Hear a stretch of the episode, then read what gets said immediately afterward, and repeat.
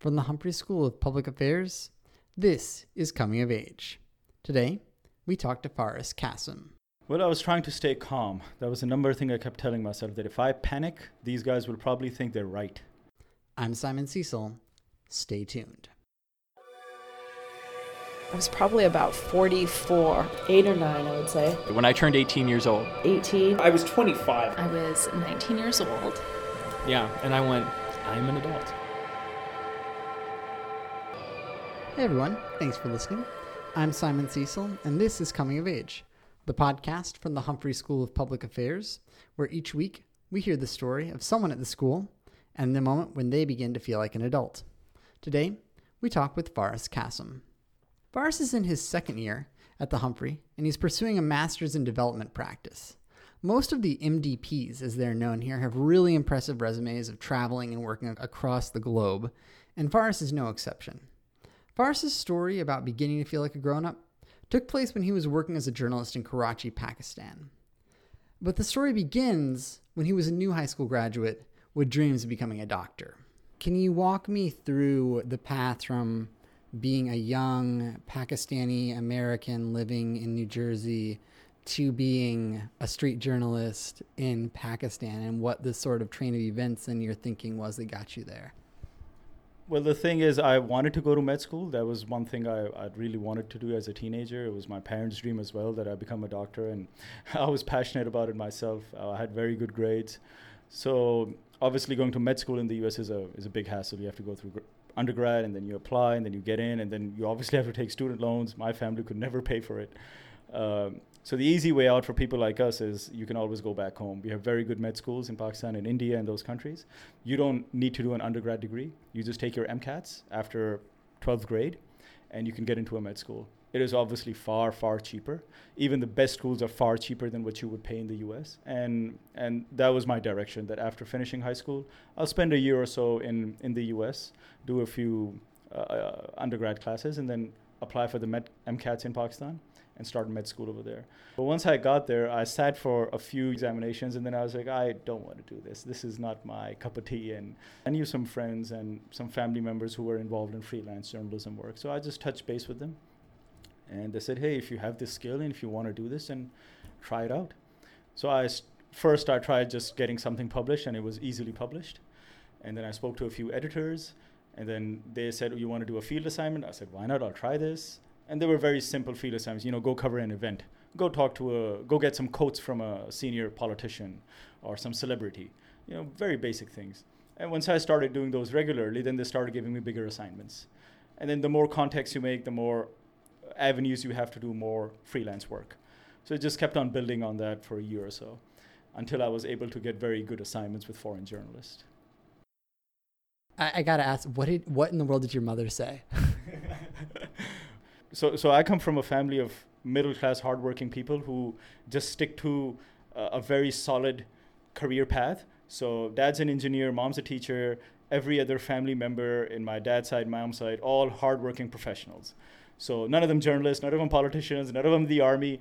Uh, my parents knew that I was going to Pakistan to pursue my medical career, the MCAT thing, and they knew I love writing and creative work and journalism and politics and they knew I was involved to some level. So they knew I would get involved in Pakistan as well. But uh, they couldn't imagine. I honestly did not imagine that I would just quit med school and not pursue that career and start working on this. This is a decision that I made once I landed in Pakistan, and I and I felt the calling. So this was very unusual for them. So the surprise was that what? Why do you want to do journalism? What what's in this? And then they thought since they have no idea about this industry, they're like, oh, he's probably going to work for a newspaper. They didn't know I was doing freelance, dangerous work on ground. To understand the next part of the story, it's important to pause and consider the context in which Faris was working. He was in Karachi shortly after the September 11th attacks in the US and the Bush administration's subsequent war on terror. The US had just begun its war in Afghanistan and was gearing up for war in Iraq. Faris felt that the media in the US had really declared war on Islam.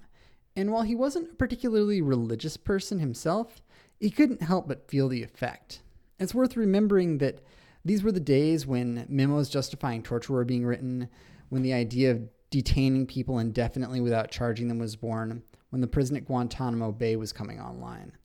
And so it was in this atmosphere that Faris found himself in Karachi with the skills of a newly minted professional reporter and the language ability to help professional journalists make connections inside Pakistan. Faris really wanted to help the world, and particularly folks in the United States, have a better understanding of both the situation and how people outside the US understood what was going on. And it was in the process of doing this work, helping connect two foreign journalists with an armed dissident group, that Faris ran into a situation that became the moment he considers the start of his adulthood. We were interviewing them for uh, one of the big television networks. I can't name them. I went through some contacts, I through, went through some leads, and they said uh, that sure, you can have the interview. And there were some foreign journalists with me. One was a photographer, one was a, a stringer. Stringer is basically someone who writes stories for a newspaper abroad. Uh, the interview was going well, but then they got a phone call and they said, okay, now you cannot leave. Uh, and when I asked him that why we cannot leave, because I was the interpreter and I was also the fixer, what is known in the journalism world. And they said, Well, we've heard you are lying to us. You do not represent the organizations that you say you are representing, and we need to now confirm uh, who you guys are. Otherwise, you cannot leave. So I said, Okay, uh, who told you this information? Where are you getting this? And they said, Well, we cannot tell you this. I said, All right, but uh, uh I have these fellows with me, and it'll be a, a huge crisis if the, these guys don't go, go back to the hotel where they're from because they're not here alone. I was stretching the truth, but that was the only way to get out of there.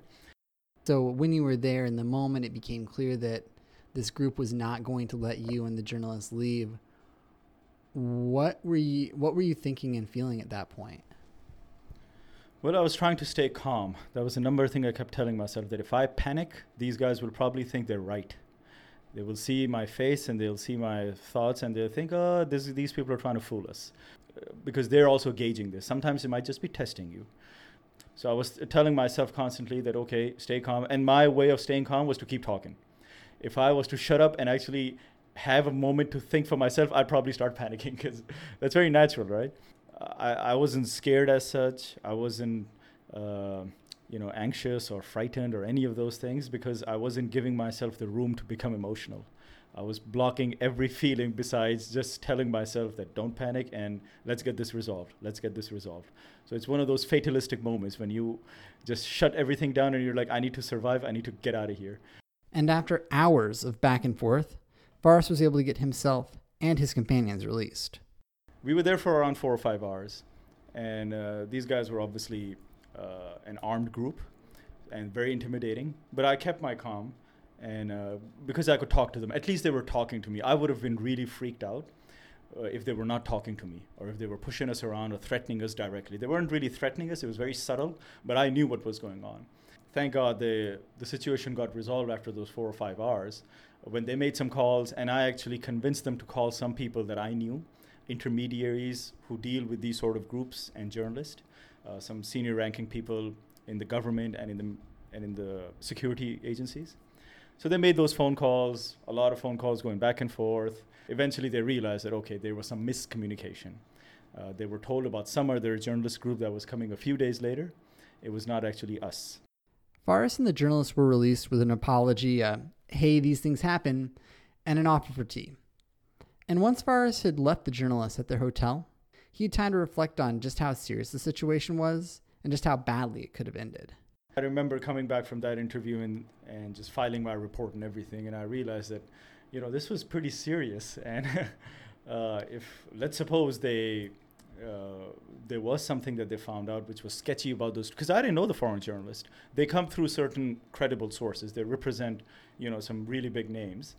Uh, but what if one of them was somehow involved with some, you know, let's suppose the CIA, let's suppose MI6 or someone. Maybe he had done a story about them now, the kind of people who we were talking to, they would take that as you being an agent, that you are a, a hidden uh, character in the agencies who are trying to infiltrate their group or something, because they can misread these things, right? Even and a lot of journalists went through this same kind of miscommunication and misrepresentation, and they end up getting killed.